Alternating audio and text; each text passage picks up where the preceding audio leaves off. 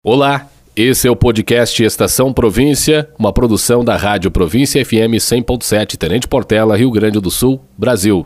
Editado através da plataforma Ancor e hospedado no Spotify e demais plataformas de podcasts. Você também pode acessar o nosso podcasts em www.cliqueportela.com.br barra podcasts. Um podcast de jornalismo e informações atuais. Vamos agora ao nosso episódio de hoje. Terça-feira, dia 24 de janeiro do ano de 2023. Começando o nosso programa. Hoje é Dia Internacional da Educação, importante dia de hoje para reflexo e para refletir também a nossa educação que está muito ruim no, no Brasil, né? E no nosso estado também. O nosso estado já foi, já foi um estado referência em educação é, para o mundo. Nas épocas é, pós, logo pós Bresoletas, né? As brisoletas que o, que o Brizola instalou por todos os cantos do, do, do Rio Grande do Sul tiveram uma função e aí teve o CIEP também, mas as brisoletas, de um modo geral, teve uma função é, extraordinária na questão de levar mais crianças à escola. Ou seja, a gente aumentou o número de crianças que acabaram entrando nas escolas é, que acabaram fazendo parte das escolas e começaram sua alfabetização. Isso foi um projeto inédito, algo extraordinário para o nosso país. Né? E a gente começou aqui no Rio Grande do Sul, depois é, se espalhou e a gente conseguiu aos poucos diminuir aquele número extraordinariamente feio que o Brasil tinha de pessoas analfabetas. Hoje a gente tem ainda um percentual, o nosso percentual caiu bastante, a gente teve um, uma queda muito grande no percentual mas, e aqui é importante ressaltar esse detalhe, mas mesmo assim a gente ainda tem, segundo as estimativas da própria da, da ONU, da Unicef, a gente tem na casa de 16 milhões de pessoas analfabetas no país. É quase que inacreditável pensar nisso, né? Mas a gente tem 16 milhões de pessoas que não sabem escrever o próprio nome que não sabem ler e nem escrever o básico, né? ou seja, não conseguem, não entendem as letras. 16 milhões de pessoas, é um número muito alto para um país de pouco mais de 200 e quase 210 milhões de habitantes que a gente tem no país. Então, um número é bastante considerável dentro do nosso cenário. É, e o Dia da Educação serve exatamente também para a gente refletir sobre isso, né? Sobre como alcançar. E aí vem o segundo ponto, né? Que é o primeiro ponto é você fazer propiciar que todos os, os cidadãos brasileiros tenham acesso à educação. Mas o segundo ponto, e ele é tão importante quanto, é a gente passar dessa ideia de que todo mundo tem que ter acesso à educação para acrescentar duas palavrinhas no finais, né? Uma preposição e uma palavra. Todo mundo tem que ter acesso à educação de qualidade. E é aí que a gente tem pecado muito nos últimos anos. E pecado de maneira muito significativa. Hoje o nível de educação do Brasil é muito baixo. Né? A gente tem um nível de educação muito baixo. O sistema educacional, a metodologia educacional brasileira, ela tem fracassado e aí a gente tem que criar é, mecanismos para melhorar isso. Está, tem algumas ideias interessantes, né? Inclusive a professora a doutora Raquel Teixeira, que é hoje secretária de Educação do Estado do Rio Grande do Sul, é uma pessoa que tem uma grande qualificação nessa área e que tem ideias bastante significativas nessa área. É, as ideias dela são muito bem-vindas, mas aí há todo aquele engessamento também, né, que a gente tem em relação à base nacional curricular comum, que no primeiro momento é algo. Tivemos ao menos quatro cidades do Rio Grande do Sul que tiveram queda de granizo. E não foi pouco granizo, não, viu? Os municípios de Soledade, no norte, Montenegro, no Vale do Caí, Guaporé na Serra e Boqueirão do Leão, no Vale do Taquari, registraram queda de granizo na tarde desta segunda-feira. Segundo a Defesa Civil do Rio Grande do Sul, os estragos mais significativos foram registrados em lavouras localizadas no limite entre os municípios de Boqueirão do Leão e Venâncio Aires. Os prejuízos ainda estão sendo contabilizados pelos produtores. Conforme a Defesa Civil de Boqueirão do Leão, os estragos acontecem principalmente em lavouras de milho e lavouras de tabaco. Já nas demais localidades não houve grandes estragos. De acordo com o Corpo de Bombeiros de Guaporé, é a maior parte dos relatos dá conta de queda de árvores. Houve registro de vento forte. O Instituto Nacional de Meteorologia registrou rajada de 98 km por hora em Cambará do Sul, entre as 14 e as 15 horas. As rajadas intensas foram provocadas por nuvens que se formaram no, sobre o nordeste do Rio Grande do Sul e sul de Santa Catarina. é, e por causa de uma circulação ciclônica de ventos. E durante, enquanto aqui no Rio Grande do Sul a gente tem esses momentos é, de a gente vive uma seca tremenda, né? A gente teve aí ontem então essa queda de granizo que ainda prejudica ainda mais a situação da produção agrícola. Em Santa Catarina a produção está sendo prejudicada e não só a produção como a população de um modo geral por causa do excesso de chuva há um excesso de chuva muito acima da média, inclusive com alagamento em diversas cidades de Santa Catarina, situação muito tensa, muito complexa e muito complicada. Então são duas regiões vizinhas, dois estados vizinhos que vivem situações extremamente diferentes. Enquanto o Rio Grande do Sul sofreu com a estiagem ao longo de todo 2022 e em boa parte do estado, na cidade vizinha, no estado vizinho de Santa Catarina, os pluviômetros explodiram durante o ano passado. Em algumas áreas catarinenses choveu quase mil milímetros acima do esperado. Segundo o meteorologista da Defesa Civil de Santa Catarina, Murilo Freta, a situação atingiu a Grande Florianópolis, o Planalto, o Litoral Sul e o Vale do Itajaí. Em dezembro do ano passado, por exemplo, em Santo Amaro da Imperatriz, na região metropolitana, onde costuma chover entre 150 e 200 milímetros no período, foi registrado um volume três vezes maior do que a média. Em território catarinense, as chuvas intensas provocaram enchentes, estradas bloqueadas, deslizamentos e mortes, com duas adolescentes de Camboriú que morreram soterradas no dia 20 de dezembro. Conforme o meteorologista, os principais meses com chuva acima da média, acima daquilo que é esperado em 2022, foram março, maio, junho, agosto, novembro e dezembro no litoral catarinense. No oeste, os períodos foram abril, maio, agosto e outubro. O meteorologista cita o fenômeno Laninha entre as causas da quantidade de chuva que caiu no estado vizinho, aliada a outras situações. Então a gente teve outras situações que acabaram fazendo com isso. No período em que a chuva intensa castigava os catarinenses, no Rio Grande do Sul, a região oeste padecia esperando por alguma precipitação. O resultado é que o ano terminou com um déficit hídrico de 250 é, milímetros no, na região do oeste do Rio Grande do Sul, segundo o Centro Polar Climático da Universidade Federal do Rio Grande do Sul. No leste do estado, que inclui Porto Alegre e região metropolitana, faltaram 150 milímetros para alcançar a média anual. Aqui na nossa região mesmo, nessa região aqui de região noroeste do Rio Grande do Sul, também houve falta de chuva e houve um déficit hídrico de extremamente relevante, de mais de 200 milímetros em algumas áreas.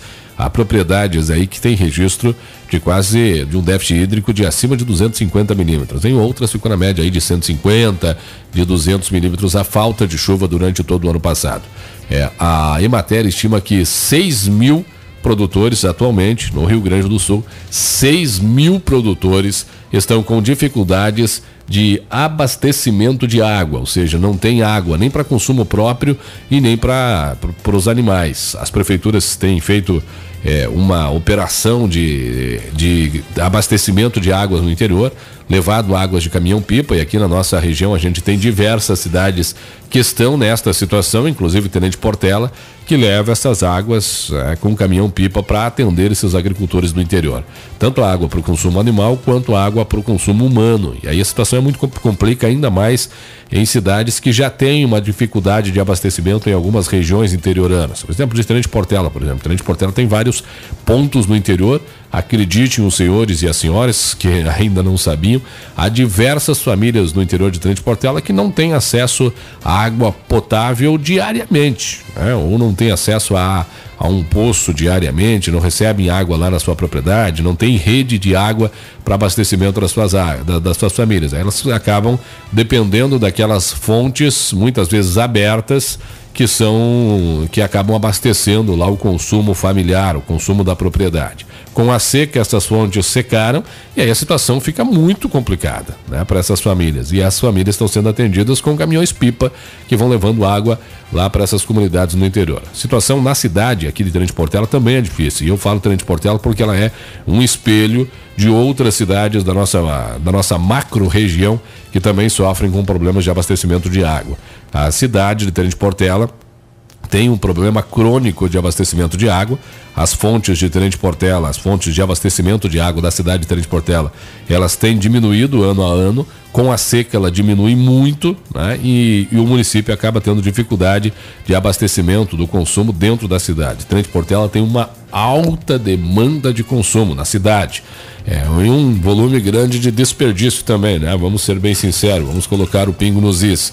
E aí, por consequência disso, a gente tem dificuldade de abastecimento de água na cidade. Eu conversava com o FIFO é, e o FIFO repassava para a gente que ali é, e vem numa escalada, né? É, foi colocado, a Corsan colocou os caminhões pipas, carretas pipas para puxar água de outras cidades para reforçar o reservatório de Trem de Portela. É, começou lá na casa de 80 mil litros por dia, subiu para 100 mil litros, hoje já passou dos 100 mil litros dia que é trazido e toda semana há um aumento. Toda semana eu converso com, com o FIFO e há um aumento no número de, no volume de água que é trazido de outros municípios para abastecer o reservatório aqui de Tenente Portela. A gente tem um reservatório que também é considerado pequeno. É, esse reservatório, o município foi crescendo de maneira bastante significativa, os pontos de água foram crescendo, a demanda de consumo foi aumentando e a gente e o município precisa se readaptar. E aí por isso a Corsã tem investido, investido bastante nesse sentido aqui em Tenente Portela. Foram buscados diversos poços para que sejam feitos abastecimento de água, redes de água para abastecimento de água aqui na cidade. É, o problema é que muitos poços não têm dado é, água, a qualidade da água é, indicada pelas agências reguladoras para que seja de consumo humano e aí esse poço, esse poço acaba sendo inutilizado é, e, e, a vazão de água hoje é pequena. Então a, a, solução encontrada pela, pela Corsan, pelo menos uma solução momentânea, seria aumentar a reserva, o reservatório. Por isso está sendo construído ali do lado da Corsan, quando você passa ali que você vê aquela obra que está sendo feita do lado da caixa d'água, né? É uma obra para fazer um reservatório maior acumular mais água, conseguir concentrar mais água, conseguir guardar mais água para tentar abastecer a comunidade. Mas na situação atual que a gente tem, e o reservatório ainda vai demorar um pouco para ficar pronto, na situação atual, não há outra alternativa que não seja economizar ou evitar o desperdício.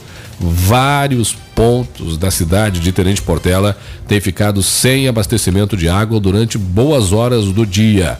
Né? Os pontos mais altos têm ficado sem abastecimento de água durante boas horas do dia. Então a gente faz um apelo para que as pessoas aí da nossa cidade também é, usem a água com um pouco mais de consciência para que a gente evite o desperdício e acabe não prejudicando outros é, outros moradores, outros cidadãos aí, né? Que outros é, outras partes da nossa comunidade que sofrem hoje com o abastecimento de água. Agora são 8 horas e 55 minutos, 8 e 55 na capas dos principais jornais do Brasil. Destaque para você aqui na programação Província. Do jornal Folha de São Paulo, a foto é de Lula com Alberto Fernandes. Lula encontra Fernandes na Argentina e afirma que moeda comum entre países está sendo trabalhada. Já falei sobre isso, né? Chefe de pesca ilegal mandou matar Bruno Idon, diz Polícia Federal. Suspeito conhecido como Colômbia teria fornecido munições aos autores do crime no Vale do Javari. Jornal Estado de São Paulo, na Argentina, Lula oferece BNDS para promover crescimento de vizinhos. Tem bastante problema interno aqui, né, Lula? É, vamos resolver os probleminhas dentro de casa para depois ah, dar a mãozinha para os amiguinhos, né? Também no jornal o Globo, Brasil lança crédito para a Argentina e planeja uma moeda comum. Destaque para você aqui na programação voltado para o comércio exterior. Sur levaria três anos para sair do papel. BNDES financiará projetos. Jornal O Estado de Minas, manchete principal na capa. Fora de casa com bolso ainda mais vazio. Levantamento aponta que preços dos estacionamentos e da comida a quilo subiram acima da inflação na capital mineira. Destaque Jornal o Tempo lá de Belo Horizonte. Saída da, de Andrade não garante chapa que traz alívio para o governo. Isso lá na, no, na briga que está tendo lá na Assembleia Legislativa de Minas Gerais. Jornal Correio, o Jornal Zero Hora. Lula anuncia crédito para a empresa argentina que importar do Brasil à espera de uma ponte. Aí fala a respeito de uma ponte lá no Rio Jacuí, entre São Jerônimo e Triunfo. Após troca de comando no Exército, o ministro da Defesa afirma que a relação está pacificada. Polícia Federal aponta suspeito por tráfico como mandante dos assassinatos de Dom Phillips e de Bruno Pereira. Supremo suspende decisão que reduziria repasses federais a 47 prefeituras do Rio Grande do Sul. Então está suspensa aquela decisão. Lembra aquela decisão lá a respeito do cálculo da, da habitação, do número de moradores, que pegaria os cálculos provisórios do IBGE. Bom, e o TCU acabou reenviando esses dados. E aí, aqui na nossa região, os municípios de Criciúmal e Redentora passariam a ter uma queda brusca nos seus ganhos através dos recursos do Fundo de Participação dos Municípios. Bom, o Supremo suspendeu essa decisão ontem e vale a regra anterior. Então, esses dois municípios voltam ao índice anterior pelo menos até ser divulgado os dados oficiais. Redentora já se agilizou e já está refazendo uma recontagem, principalmente na terra indígena do Guarita, onde a contagem inicial tinha sido feita, mas segundo as informações ela não tinha sido exatamente seguida exatamente os padrões, tiveram dificuldade de fazer o levantamento da população. Agora está sendo foi feita uma mobilização na cidade, colocado veículos profissionais da, da saúde do município, agentes de saúde, todo mundo mobilizado lá para tentar levantar os números e fazer o município ter mais de 10 mil habitantes para continuar no índice atual do Fundo de Repasses dos Municípios, do Fundo de Participação dos Municípios. Ainda no, no, no Jornal Zero Hora, tem, depois de naufrágio no Rio Uruguai, bombeiros acham mais dois corpos de vítimas que estavam em embarcação. A gente falou sobre isso ontem aqui no programa. Destaque para você, Jornal Correio do Povo, manchete principal na capa do Correio. Lula confirma que BNDES voltará a financiar projetos em países vizinhos. Daniel Alves é transferido de prisão na Espanha. A situação do Daniel Alves é muito complicada. É muito complicada mesmo, viu? É uma situação extremamente delicada que o Daniel Alves passa lá na Espanha. E as apurações têm mostrado cada vez mais provas contra ele e um caminho bastante, um caminho bastante complexo aí para o Daniel Alves, né? É uma situação bastante tensa. Jornal Correio da Bahia, pneumonia vira a principal causa de morte entre crianças baianas. O número de óbitos em 2022 saltou 341%. Um número muito grande lá na Bahia. Em Brasília, Correio Brasiliense, notícia na capa: pistas do cativeiro reforçam tese de chacina por dinheiro. Aquela situação ainda lá. Revolta, cobranças de justiça, situação lá no, no, no Distrito Federal, né? Em que uma família inteira foi morta, né? Uma família inteira foi morta. Algumas notícias do dia de hoje para você na província.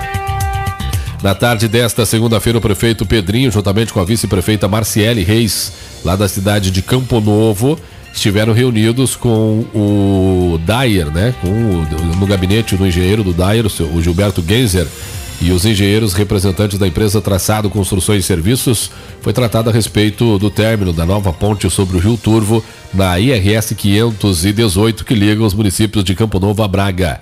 A obra licitada pelo Estado terá um valor de 5 milhões e 700 mil reais. Após uma reunião no gabinete, a administração municipal, juntamente com o engenheiro do DAIR representantes da empresa Traçado, foram fazer uma visita no local, acompanhados também do vereador Aguiar, representando o Legislativo. Na oportunidade, a empresa comunicou à administração que nos próximos dias dará início à obra. Né? A obra deve começar dentro dos próximos dias. É uma obra que foi feita a rodovia lá e essa obra ficou para trás, né?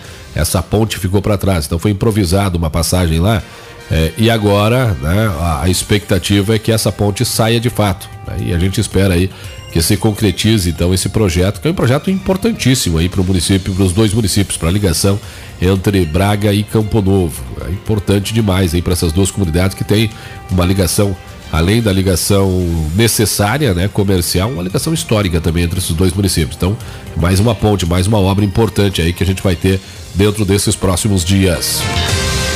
E destaque para você o ministro Ricardo Lewandowski, do Supremo Tribunal Federal.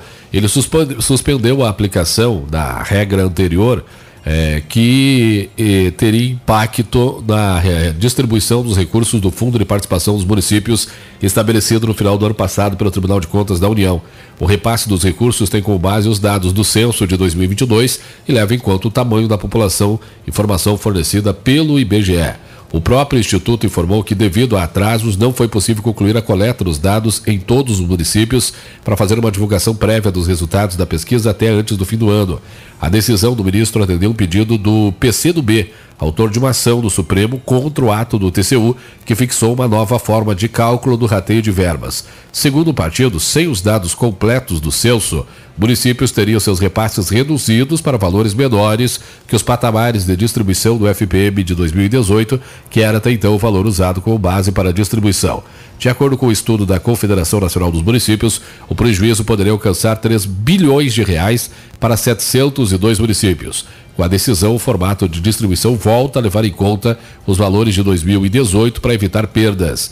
Lewandowski considerou que as mudanças abruptas da distribuição do dinheiro poderiam interferir no planejamento das cidades e da realização de políticas públicas. Destaque para você aqui na programação Província 67. Seguimos em frente, sempre com a melhor programação, sempre com as principais informações aqui no seu rádio. Falando agora de informações da área de segurança pública. É, na tarde desta segunda-feira, policiais militares do 37º Batalhão da Polícia Militar prenderam o indivíduo de 19 anos de idade por tráfico de drogas. A operação Agrohoros, no município de Pierinho do Vale. O jovem foi preso no distrito de Basílio da Gama, comercializando entorpecentes. Na ação foi apreendido 35 buchas de cocaína, um tablete de maconha, um celular, três balanças de precisão, além de R$ 1.027 em dinheiro.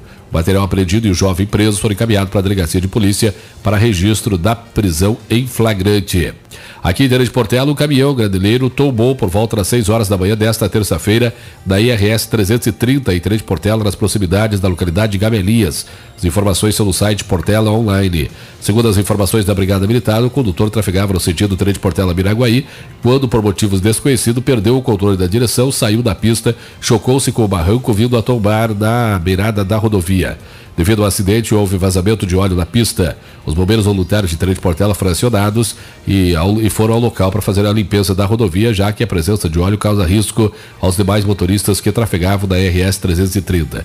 O caminhão graneleiro estava vazio no momento do acidente e seu condutor sofreu apenas escoriações. Mesmo assim, por precaução, ele foi conduzido ao Hospital Santo Antônio de Trem de Portela. O trânsito ficou é, em meia pista no local.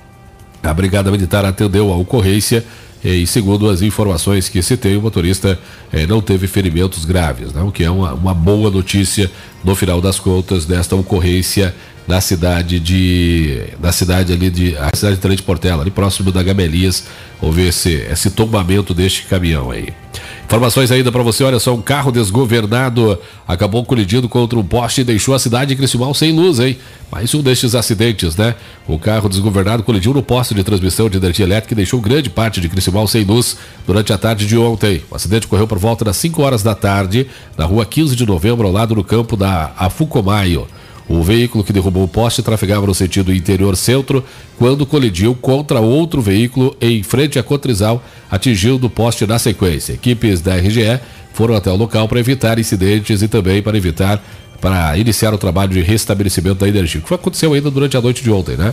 A gente a RGE continuou fez o trabalho durante a noite, conseguiu restabelecer a energia, mas parte da cidade de Criciúmal entrou ontem no dia sem. entrou ontem à noite sem energia elétrica.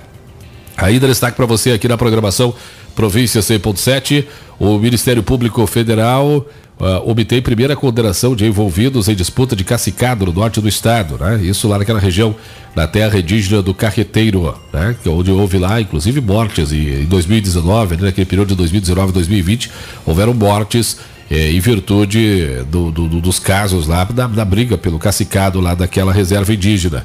E a Justiça Federal de Passo Fundo, a partir de uma denúncia feita pelo MPF, condenou o indígena acusado de porte ilegal de arma de fogo a pena de três anos de reclusão e mais pagamento de multa. Por conta dos conflitos da tribo indígena, o MPF lançou a Operação Carreteiro, que resultou em 10 ações penais já propostas, duas pelo crime de milícia privada e oito pelo crime de posse ilegal de arma de fogo. O homem denunciado pelo Ministério Público Federal e condenado pela Justiça vivia na terra indígena. Ele já havia sido preso em setembro de 2020 durante cumprimento de mandado de busca e apreensão e de prisão preventiva dentro da Operação Carreteira em diversos endereços no município de Água Santa. Então, a primeira condenação lá nesse caso. Há, há muitos processos da Justiça Federal em virtude das brigas, é, das brigas por causa é, dos cacicados aí na, no, nosso, no, nosso, no nosso estado, de um modo geral, né? Mas são muitas brigas mesmo que tem nesse sentido aí. São brigas diversas, diversos processos que o Ministério Público acabou é, abrindo exatamente para tentar é, para tentar punir aqueles que se excederam nessas brigas aí em virtude da falta de, de, de, consenso né, por lideranças dos cacicados. Inclusive aqui na terra indígena do Guarita, também o Ministério Público Federal tem algumas ações em abertas. Olha só, na tarde desta segunda-feira, policiais do 7 BPM então prenderam o indivíduo em Período Vale, notícia que eu dei agora há pouco para você. Essa aqui é uma notícia que triste, vem lá do, do, do, Paraná, uma notícia absolutamente triste. Um bebê de 10 meses morreu após cair de um caminhão em movimento na cidade de Campina Grande do Sul, região metropolitana de Curitiba. O acidente foi registrado na tarde da última sexta-feira da BR-116. Segundo a Polícia Rodoviária Federal, a mãe do bebê retirou o bebê do bebê conforto. A criança estava no bebê conforto, ela retirou para segurar o bebê no colo e neste momento a porta do caminhão abriu. A mulher também estava sem cinto e acabou caindo no, meio de uma curva, ela acabou caindo para fora do caminhão. A mãe e o filho, né, caíram. A mãe não conseguiu segurar o bebê e o bebê escapou dos braços da mãe e ele ficou na pista. E vejam só, senhores, que tragédia. O segundo caminhão teria atropelado a criança.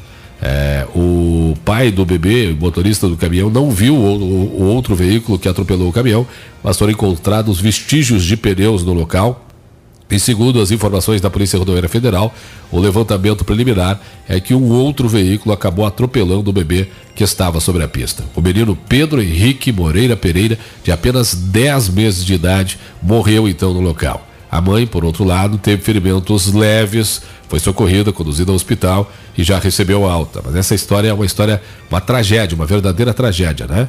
Eles estavam viajando os três num caminhão, né? Mãe, filho e, e, a, e o pai. O pai era um caminhoneiro. É, a mãe tirou o bebê do, o, a criança do bebê conforto por algum motivo e no meio da curva a porta do caminhão se abre. E aí ela cai para fora do caminhão com o bebê no colo. O bebê escapa dos braços dela e vai para debaixo de um outro veículo. Esse outro veículo não foi identificado, tá? A pessoa desse outro veículo seguiu viagem, não foi identificado, né? Ah, por enquanto ainda não há informações sobre a identificação deste outro veículo, mas o bebezinho acabou morrendo atropelado. Que tragédia, que tragédia. Trazendo ainda informações aqui na programação Província 100.7 para você que está ligado junto com a gente. Vamos agora trazendo as notícias que estão em circulação é, pelos boletins policiais da Polícia Civil no estado do Rio Grande do Sul. Para você que acompanha aqui a programação Província 100.7, as últimas horas. Polícia Civil e Polícia Federal cumpriram mandado de busca e apreensão em Cachoeira do Sul, a ordem judicial de sequestro, restrição e bloqueio de bens e valores em apuração a crimes contra o sistema nacional e pirâmide financeira. Retorno de 100% do capital seria prometido pelos criminosos. A operação Dobro ou Nada da polícia já prendeu algumas pessoas e fez apreensão de bens, contas bancárias e tudo mais. É aquela, é aquele esquema de pirâmide que tem, né? Do dinheiro fácil, que acaba virando dinheiro muito difícil. Em Novo Hamburgo, no bairro Canudos, um homem foi preso em flagrante por tráfico de drogas. Foi encontrado um depósito de drogas pertencente a uma facção criminosa e apreendido 2 quilos de crack e 62 quilos de maconha. O indivíduo possui antecedentes criminais. Em cumprimento a ordens de prisão preventiva e de busca, agentes da DP de Lagoa Vermelha localizaram o investigado por homicídio tentado e apreenderam maconha, crack e cocaína fracionados, dinheiro, celular e balança. Outro indivíduo também foi autuado por tráfico e associação ao tráfico de drogas. Cidade de Alvorada. A DP de Alvorada, segundo DP, cumpriu o mandado de busca e apreensão de um adolescente e comunicação do responsável. Após trâmites, o indivíduo será reconduzido ou será conduzido à instituição fase o homem de 19 anos foi preso e o adolescente de 14 anos foi apreendido por homicídio praticado em 12 de dezembro em Frederico Westphalen. Na ocasião, a vítima foi morta a facadas em casa enquanto dormia. A investigação foi conduzida para a DP de Frederico Westphalen e apontado este homem de 19 anos e um adolescente de 14 anos como os autores do crime. Ontem, a Polícia Civil efetuou a prisão dos dois criminosos. Em Nonoais, cinco integrantes de uma facção criminosa foram presos por tráfico de drogas, porte ilegal de arma de fogo e associação criminosa. A abordagem capturados ocorreu após investigações apontarem que o grupo iria até Erval Grande para cometer um homicídio.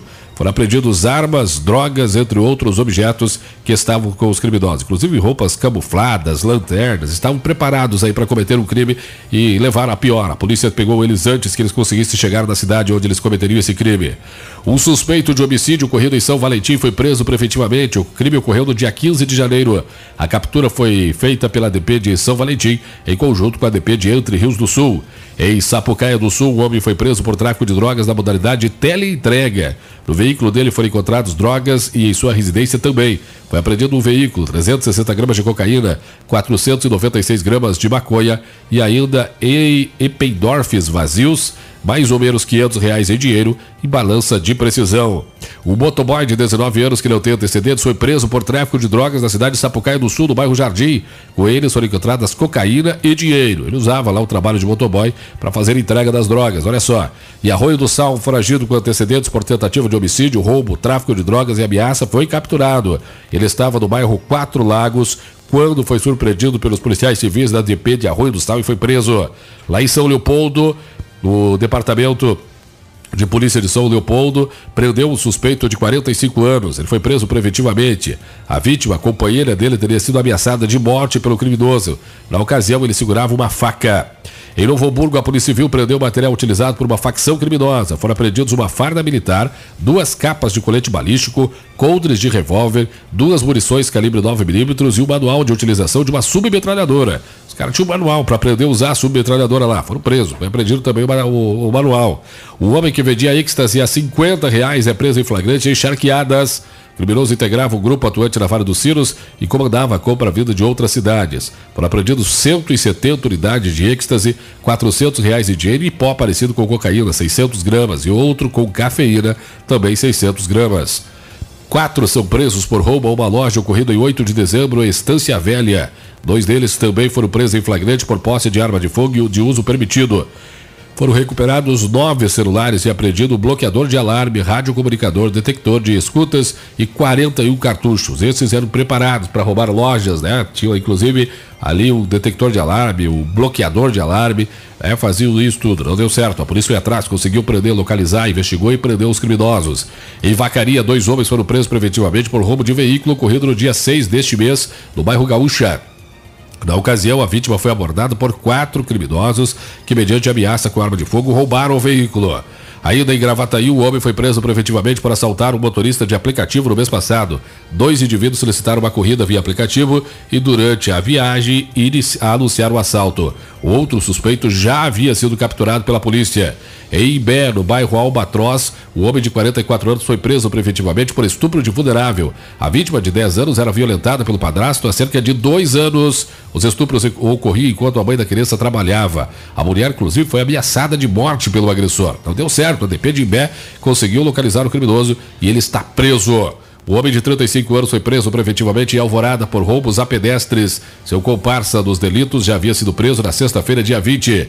Ainda em Tapes, em Tapes, a ADP prendeu preventivamente dois suspeitos de homicídio. O crime ocorreu em janeiro deste ano e foi identificado o mandante e o executor. Foram ainda apreendidos da cela dos indivíduos drogas, facas, celular e outros objetos. São algumas informações para você aqui na programação da província 100.7 dos registros da Polícia Civil das últimas horas.